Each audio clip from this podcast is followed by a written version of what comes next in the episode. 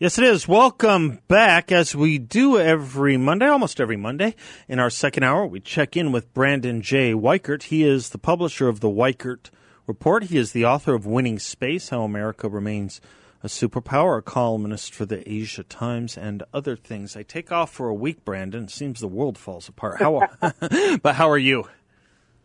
I'm okay. I've just been, glued to the reports coming out of Afghanistan. I had some colleagues who were over there, and I can tell you that it is much worse than the Department of Defense and the Biden administration is letting on. I'm actually I'm about probably 15 minutes away from publishing another article on my website, the Weichert Report, explaining how the United States people are being lied to by the Biden administration about the rescue attempt. I want to get into the rescue attempt with you in a moment. I want to first talk about your column, Are Taliban Planning to Massacre Americans? Yeah. I was thinking about that a couple of times in a couple of different ways. You straightened me out. I was thinking about it today when I was thinking about how the military and State Department are going to be bringing in Afghans who were our allies or purportedly our allies as one issue. Another issue that I was thinking about, and you tell me if I'm wrong, Brandon, but I've gone through the Bush speeches of 2001 and 2002. Al-Qaeda and the Taliban, they were separate entities with separate jobs, but they were effectively indistinguishable when it came to why we went into Afghanistan ultimately. In fact, it was their non-surrender that was the original cause of Stelly. Yes.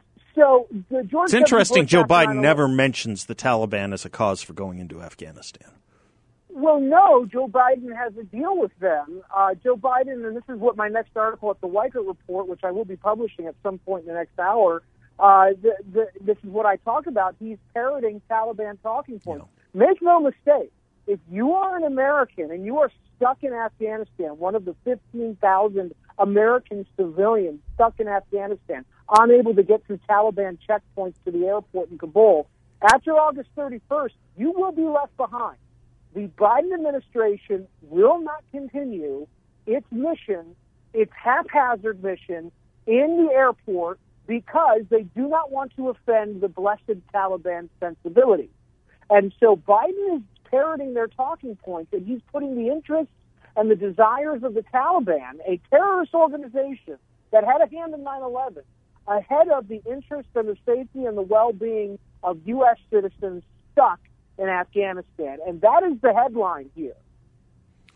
One of the things that we have to come to grips with, Brandon, is not only with our own country and its foreign policy objectives, obviously strategies, our own movement. You said on this show 2 weeks ago something that I'd been thinking about and never really articulated, but you said it, I thought it, you obviously also thought it. In our efforts to, how shall I say, bury neoconservative foreign policy. Yeah. It's possible that pendulum may have swung too far sometimes. Yes, and to the point though of Afghanistan, I agree both with Mr. Trump and Mr. Biden. Oddly enough, this is something they agreed on, was that we did need to start withdrawing the bulk of our forces. But what I disagree with, and people, like Kurt Mills, that American conservative, can kind of roll their eyes when I say this, but it has to be said. What I disagree with Mr. Biden on was the way in which he's doing this. He has literally removed most of the U.S. military from the country of Afghanistan before he removed unarmed American civilians. And I think that's the headline here. And so, in general, though, yes, the point I made a few weeks ago on your show was we need to be very careful on the right not to swing too far from neoconservatism or interventionism into isolationism. We need to find that nice little, balancing act. I think Mr. Trump had it. I think Matt Owens, a mentor of mine, referred to it as principled realism. And I think that's where we needed to be going. But my concern is that under Biden, basically, we're hitting the chicken switch. And, you know, he's going, I can't say this enough. Biden is going to leave thousands of Americans behind to basically become war booty for the Taliban. Mm-hmm. After August 31st, any American, any foreigner that's not part of one of these sort of protected foreigners like the Iranians or the Chinese or the Russians, any foreigner that is found in Afghanistan will be taken. They will be killed. They will be enslaved. They will be ransomed or worse by the Taliban or Al-Qaeda or ISIS-K, ISIS-Khorasan, which is the group in Afghanistan. This will not end well. If you are an American civilian and you cannot make it to the airport, which the State Department is telling all Americans not to try to get to the airport in Kabul, if you do not get out of the country by August 31st, the U.S. military is not going to have your back. Are we going to have a gather? Yeah, no, you're talking about civilians, of course, but I wonder if, I mean, you know, I don't know why they couldn't have a certain designated status, but are we going to have POWs all over again? Are you saying... I'm simply saying that after 1975... Americans, a lot of Americans, were still concerned about the POWs that the Vietnamese would not give us back, and I have a serious worry that we are going to have a whole new series of POWs that are Americans. Seth, the Biden administration is already covering up. So basically, the article that I'm getting ready to post on my site, I'm detailing how the Biden administration, especially today, they did, I think, 2 press conferences at the Pentagon in which they were going on about how they've really righted the ship that is this evacuation mess. And they've got, you know, 7,000 people out of the country in the last week, with many thousands more leaving in the next few days. But they're never specifying how many of those thousands are actual Americans. And this is very key. And I think what's happening is the great whitewash is happening. I think the Biden administration is going to leave thousands of Americans behind after August 31st, and they're just basically going to say, well, we got everybody out, and they're going to cover it up. Remember how we talked about for decades after Vietnam, the concern that we left POWs in the hands of not only the North Vietnamese, but that also the Chinese and the Soviets had taken some of those POWs and disappeared them for medical experimentation and whatnot. Well, I think we are going to basically leave thousands of Americans behind. Some of them may get ransomed back to us over time, but many, many of them and their families will not be heard from again, and their stories will not be making it to the press, because already the press is trying desperately to move on from this story. I mean, today I was driving in the car at 5 a.m., and I was listening to the MSNBC crowd, and they wanted to talk about COVID, and they wanted to talk about the earthquake in Haiti. And, yeah, they mentioned Kabul, but they were talking about how things have gotten so much better. The Americans are finally getting it together. And it's just like, you know, the Biden administration is whitewashing. They are going to ignore the fact that thousands of Americans cannot get out of the country in Afghanistan safely. And they are dedicated, Mr. Biden is, to getting our forces out completely by August 31st. And anybody who's left in the country afterward, well, they're SOL. I have a... I have an email from a listener who asks, can you ask Brandon if he thinks that Kabul could turn into our Dien Bien Phu? We are surrounded, and use of heavy weapons will cause a lot of civilian and likely American casualties. The Taliban will not have the same constraint. If they interdict the one runway and we can't reinforce and resupply, what happens? Do we then have to take back Bagram? Exactly. You know, so here's the thing. It assumes. His last line's important here. This is assuming current leadership wants to fight for our people. That's an important sentence. They will not. This is my point, is that Mr. Biden has accepted the Taliban narrative. We will be out of the country. Our military will be out of the country by August 31st.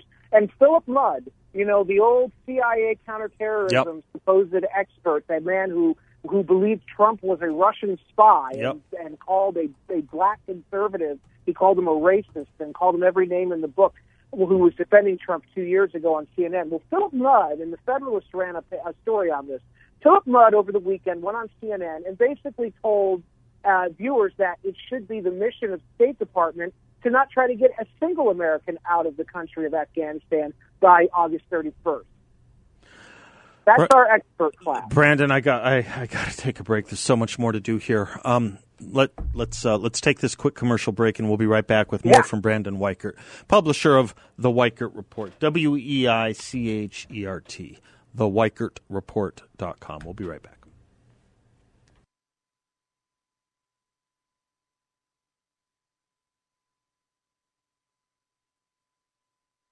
It's that time of year. The sun is scorching and our unpredictable monsoon season is here, and it means it's time to talk about your roof, and that means it's time for me to tell you about Trades Unlimited for all your roofing needs.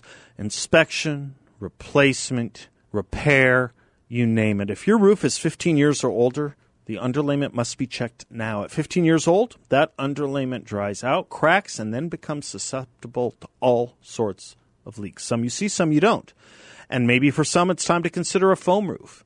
For those who have a flat roof, the benefits of foam are insulation from heat, noise, and, of course, leaks. For all your roofing needs, please check out Trades Unlimited. I've used them. I visited with them. They have an A-plus rating with the BBB. I've been to their warehouse. They're great, honest, good people. Trades Unlimited at 480-483-1775 or tradesunlimited.com. Brandon Weichert, Brandon J. Weichert, publisher of the Weichert Report and columnist at the Asia Times, is our guest. Brandon, talk to me a little bit more about this thing we just left the last segment on, which is the issue of people left behind. Well, there's another side of that coin. People left behind, people we're bringing here. I mean, both sides of that coin need to be discussed. Well, I think it's important to note that I agree with the people who say that our interpreters and the people who basically put their necks on the line and their families on the line, yes, they should be given some kind of reward. Whether it be in the form of safe passage to another country or even in some cases coming here to the United States. I think that's a separate issue from illegal immigration. Mm-hmm. I think that we should protect the people who stuck their necks out for us. But right now, the priority needs to be for the United States military. It needs to be getting all those 15,000 or so actual American civilians out of the country before the Taliban can get to them. And right now, we have no way of knowing who we are taking out of the country. Remember the famous image, and I know a lot of the pilots, I have briefed the air wing of those C-17 transportation pilots. A lot of those pilots are kids. And remember that famous picture from last weekend of the C-17 Globemaster trying to take off from the Kabul airport, and the thousands of Afghan men chasing after the plane, grabbing onto the plane, in some cases holding on as it took off and falling to their death. Well, many of those Afghans were not Afghans who were our allies and who were on our known list of people to evacuate who were Afghans. And many of them actually had run to the airfield from the Kabul prison that the Taliban, when they took over the city last weekend, the first thing they did was release all those hardened convicts into the general population, where a majority of those convicts went running to the C-17s that were sitting on the tarmac at the mostly undefended or poorly defended Karzai International Airport. And so you have a lot of people getting thrown into these planes who probably don't have the proper paperwork, who probably aren't really who they say they are.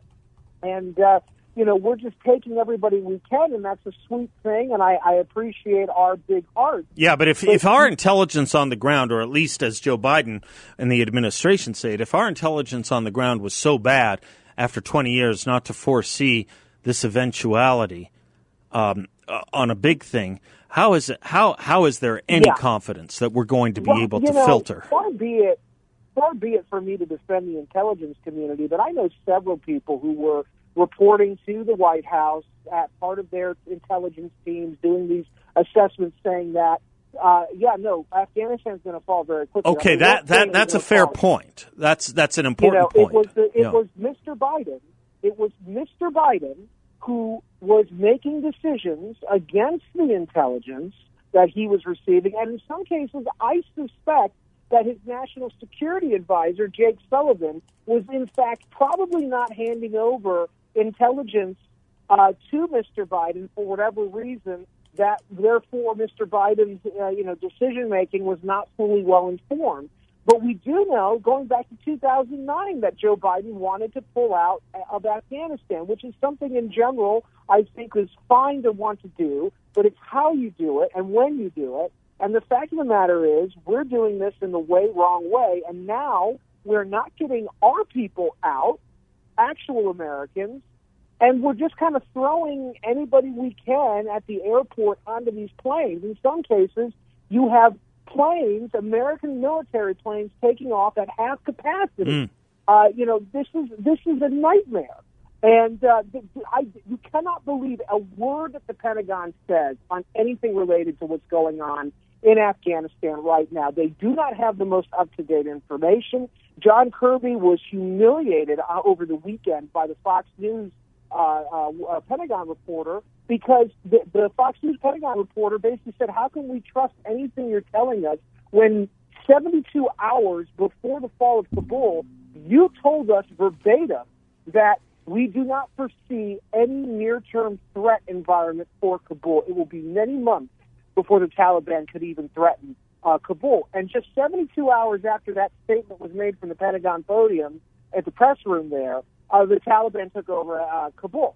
And so they do not have all the up-to-date information. In fact, remember a few days ago, 4 or 5 days ago, the Pentagon was telling people that they were prepared to receive evacuees at the airport in Kabul at the same time that the State Department had a few hours earlier issued a warning, a travel advisory, telling any Americans in Afghanistan to avoid Karzai International Airport because they could not be secured passing from wherever they were through the Taliban-controlled checkpoint.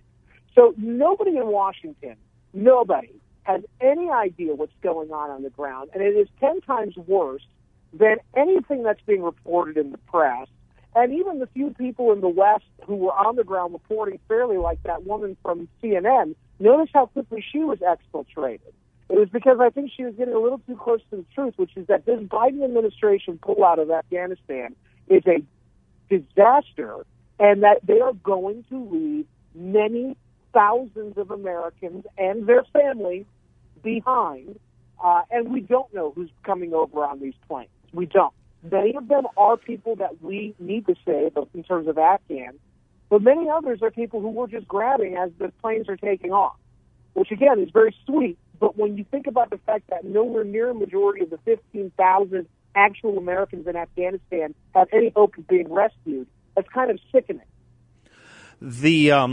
Brandon, the notion that America shouldn't go in search of monsters, that America should be, a friend to anyone who wants to be a friend, but not entangle itself in foreign relations or get involved in foreign entanglements, whether you're looking at George Washington or John Quincy Adams.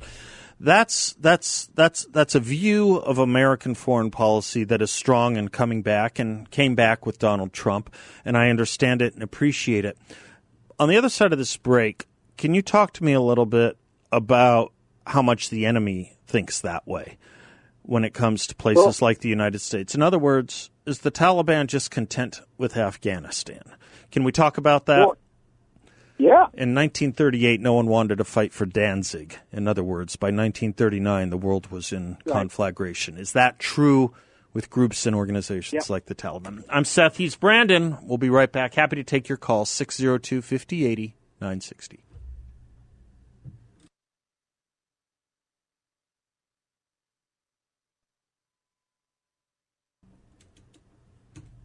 Welcome back to the Seth Leibson Show. Our guest is Brandon J. Weichert, as he is every Monday. He is the publisher of the Weichert Report. Weichert is W-E-I-C-H-E-R-T, theweichertreport.com. And we're talking Afghanistan today and ultimately what it does with our allied relationship. Joe Biden said America is back. The Taliban is clearly back, Brandon. And the question is he lying or is he so out of touch? It's beyond remark. So when he was asked, what he thought of our foreign allies and their opinions, he said they, if anything, they have thought that the alliances, including NATO, were stronger. That's not what the Europeans are saying. That's simply not what they're saying. They're not saying it in the parliament. They're not saying it at NATO. They're not saying it at the governmental head levels in Germany. They're not saying that our alliances are stronger. For all the commentary about Trump and NATO, it feels in a way like NATO thinks Joe Biden may have ruined the relationship with the snap of a finger. Well, I've yet to meet a single American, and I know many liberals, who think what's going on in Afghanistan is A-OK.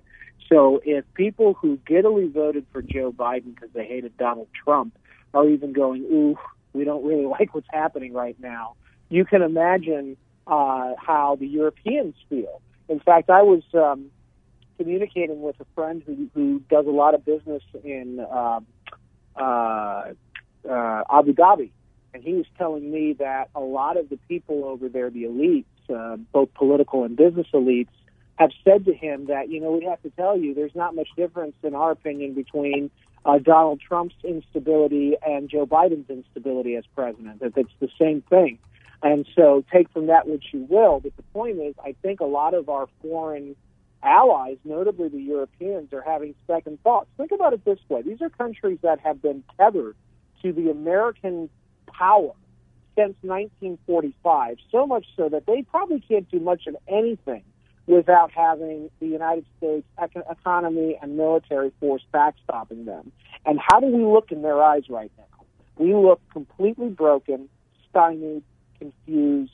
We're fleeing for the exits. We're literally leaving thousands of our own people behind to be, you know, kidnapped or whatever by the Taliban and anybody else in Afghanistan. So the Europeans are both scared, I think, that maybe this really is the end of the United States as they understand it in terms of our role in the world. They're probably scared about that, and they're probably very frustrated because they're thinking, hey, we did everything in our power to help get Donald Trump out of office and to make him look bad all 4 years, and now we've got a guy who's this doddering old Mr. Magoo, you know, we kind of want the orange man back maybe. And that says a lot, I think. It does, and even if not the orange man, certainly not this. Certainly not this. Right. The notion of this was competence and decency, I guess. Right. We've shown neither. And and the funny thing is, sad thing, is if Joe Biden goes, the solution, the replacement is worse. I happen to believe that he should be 25th Amendment. I think they should use that. I think his cabinet needs to do that immediately. I think there is a retinue of evidence now suggesting that Mr. Biden is mentally compromised, to say the least. You look at the kind of misinformation he has spewed over the last 96 hours. You look at his speech patterns, you look at the variety of things. And so while I am not happy with the notion of a Kamala Harris as president, I think that we are in a very dangerous position where we have a man with his hand on the nuclear trigger who's genuinely mentally compromised, who is, I think the legal term is escaping me right now. But non-compos mentis, something like that? Non-compos mentis. You read my mind. And I honestly think that if he were living down the street from me here in Florida, I think that he would probably have the state of Florida would have probably removed his license by now to drive. I think that's how dangerous he is. Thank you, Brandon. Let me do this. Let's take some calls. Yeah. I've got some calls for you on the other side of this break. Don't go away. We'll be right back with more from Brandon J. Weichert and your calls, and there's room for more. 602-508-0960. Be right back.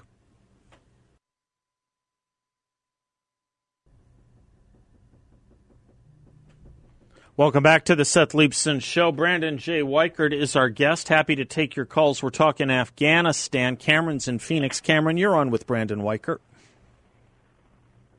Hey, how are you, Seth? Fine, Brandon? Thank you, sir. Hi, Cameron. Hey, Hey, how are you? I've got a question. Is it just me, or has this happened before, where we've spent, you know, tons of ammunition and all this armory over to another country, and then it was just stolen by the bad guys? Is it just me, or has this happened before? Oh no, this is ISIS Redux. Say a little more about that, Brandon. Okay, well, if you remember when we left Iraq, under Barack Obama, yes, we also left the security to the Iraqi national military that we had spent a decade at that point and trillions of dollars, training up and trying to create a force that could protect Iraq on its own without much help from us. And what ended up happening was the minute ISIS started flowing in from Syria, the better trained, supposedly, and better equipped and better organized, supposedly, Iraqi military folded like a lawn chair. And they basically left all of the advanced American weapons systems over to ISIS. And what you saw happening was ISIS enters Iraq from Syria on the backs of these Toyota Tacomas from the 1990s, and they've got Kalashnikovs and maybe some RPGs, but nothing really significant. And they end up, by the time they're reaching closer to the core of Iraq, they were armed with advanced American weaponry.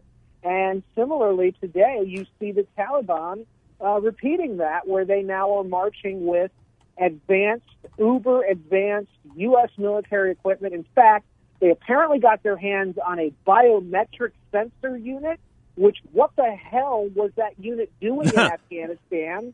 Why were we sending biometric DNA readers to Afghanistan, which is a 7th century medieval country? The DOD, really, somebody in Congress, like Rand Paul, should really just demand a full and complete audit. And the defense contractors who were part of these deals should be taken and raked over the coals publicly. And there should be some kind of clawback feature or something where the American people get a bunch of their money back for all of the misspent money in Afghanistan. Of course, it will never happen. But basically what you're seeing in Afghanistan is a complete replay of how the ISIS in Iraq and Syria became a real threat from 2014 to 2016, and I think something similar is going to happen. Now, I think that the thing we need to remember here with the Taliban is the Taliban do not want to leave Afghanistan. They are an internal Afghan force, but the Taliban love partnering with terrorist organizations, namely Al-Qaeda, who do want to use Afghanistan as a base from which to launch greater attacks. And so the Taliban tries to create this level of deniability where, like, they say, well, we don't attack outside of our borders. We only attack our enemies within Afghanistan, et cetera. But in fact, as you noted at the beginning of the program, Seth, it's a symbiotic fusion between the domestic Afghan Taliban group and Al-Qaeda. And you're seeing also now with the Haqqani Network, which is in many ways worse than the Islamists, because the Haqqani Network has no real core ideological conviction. They just want to sell and make as much money and self-aggrandize as possible. So what you're seeing right now, and this was part of the reason why I wrote that Asia Times article about, are the Taliban planning to massacre Americans after that August 31st deadline? What we see the Taliban handing over a lot of security checkpoint control in Kabul over to the Haqqani Network. And I think the reason is because after August 31st, they know Americans are going to be there. The Taliban don't want to risk getting hit directly by the Americans, but they also don't want to just let us leave, fair and square. So they're handing over so-called security of Kabul to the Haqqani Network fighters, who absolutely will target Americans and their Afghan allies and violate whatever agreement we have with the Taliban. And the Taliban will say, hey, it's not us violating that agreement, America. It's the Haqqani Network, and we don't have any real control over them. And so this is how the Taliban operate, and they're a bit slyer, in my opinion, than ISIS, because ISIS was in your face. They were coming for you no matter what. But the Taliban is very manipulative, and they like to hide behind other groups But they're all threatening us in the same way. And now you're right. Afghanistan is now laden with our advanced weapons that have basically been gifted to the Taliban, and the Taliban will gift it over to any group they want. Brandon, that's based on today's story and facts, all of which I agree with. I'm worried about the next 10 years so far as these comparisons to Saigon go. Between 1975 and 1980, the U.S. had no authority, credible, moral, or otherwise. And 10 countries fell into the Soviet sphere. And hostages were taken in Iran. And the Soviets also invaded Afghanistan. But the point of American weakness, fecklessness, embarrassment, and shame has very wide-ranging consequences. If you're the Taliban today, you're drunk with power. You defeated America. If you're a terrorist organization, you look at what the Taliban did and say America is defeatable. What do you think if you're China, Brandon? I can tell you right now, China and Russia are licking their lips because China has wanted to create a land bridge between their position in Asia and into the wider Middle East, Africa, and Europe through their Belt and Road. And now that the Taliban are ruling Afghanistan, China's not only going to get access to, I think, $2 trillion worth of untapped rare earth minerals in Afghanistan controlled by the Taliban, but they're also going to be able to get these trade routes with Pakistan and now Afghanistan established to be able to counter America's dominance on the maritime trading route. They've been trying in Beijing to not be as reliant on the sea-based maritime trading routes, knowing that if a crisis were to ever erupt between China and the United States, the U.S. Navy could basically blockade China's imports and exports from afar. So these land bridges are key, and Afghanistan plays a key role. Russia's similar. Russia's trying to create the Eurasian Economic Union that will link Central Asia to Russian economic and military power. Afghanistan's a key linchpin there. Iran has now become a member of the Shanghai Cooperation Organization, which is Russia and China's answer to NATO. And Iran became a member because of the fact that Afghanistan is now basically a protectorate of the Sino-Russian alliance, and they're trying to create this sort of league of autocrats across Eurasia meant to counter American power. And so now you're seeing Afghanistan is not the backwater that every American has assumed it was. In fact, it has historically been the cockpit of geopolitical competition in Eurasia. Eurasia, of course, has the most land, arable land, the most potable water, the most population on the planet, and woe be unto any American leader who oversees the unification of Eurasia by the locals, because that will be the end of America's dominance on Earth, and I think it's coming very soon. Wow, well, Brandon, your insight is tremendous, as is your knowledge and learning. I can't thank you enough. Thank you. I wish I could be positive. I know you wish you could be positive. But first, we have to understand the problem, and we've got a lot. As long as Biden's in office, you can't be positive. Yeah. Biden is the death knell of this country. Brandon Weichert, bless you, sir. Thank you. Thank you, sir. We'll talk soon.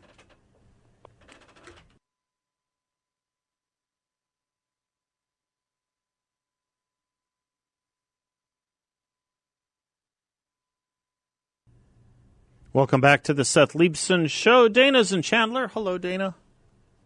Hello, Steph. I just want to tell you I'm so glad you're back. Oh, well, thank you. It's good to be back.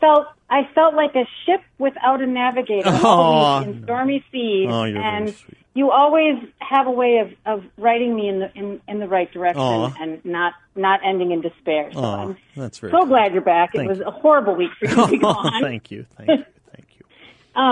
We were talking earlier, and in your monologue, you're talking about, you know, that we can't ever forget, and 9/11 is coming up on us, and the 20-year anniversary, and that we can't forget that, and we're also coming up on one of the holiest times of the year for the Jewish people, and that has always been a mantra in the Jewish people is that, you know, never again, never forget, and I am afraid that my people have willfully forgotten. I found out over the weekend that several synagogues in the Twin Cities, which is where I grew up and I was a member of synagogues there, are now requiring proof of vaccination to attend services and even bar and bat mitzvahs for children.